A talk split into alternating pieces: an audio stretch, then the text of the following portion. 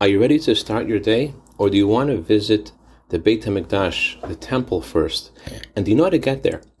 Good morning. The Talmud in Yechar chapter 3, shares three stories. The first is about a man who will light the candles in a synagogue on Friday night. The second is about a school teacher who would prepare his lessons for the week. And the third is about a group of girls who would bake challah for Shabbat. But before each of these people did what they did, they would take a trip through a tunnel to get to Jerusalem, to the temple, and they would arrive back home right before Shabbat, before candlelighting time. The meaning of this story is very profound.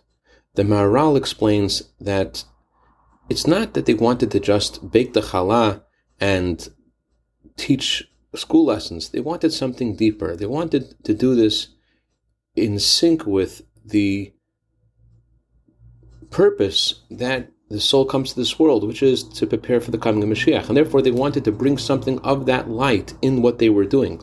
But how can you get to the, to the temple? So they went into a tunnel, because when you're traveling above the ground, you could get stopped by a mountain representing feelings of arrogance, or a valley representing feelings of worthlessness and hopelessness, or by a river representing feelings of temptation. But when you go in a tunnel, which represents going deep within your heart, then you know how to get to your Jerusalem. You know how to arrive at that glorious future and to do what you're doing with soul.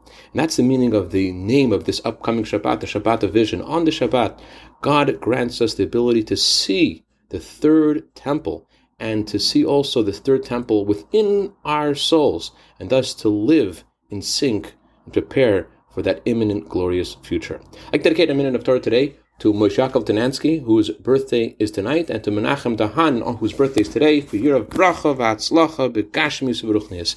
Have a wonderful day.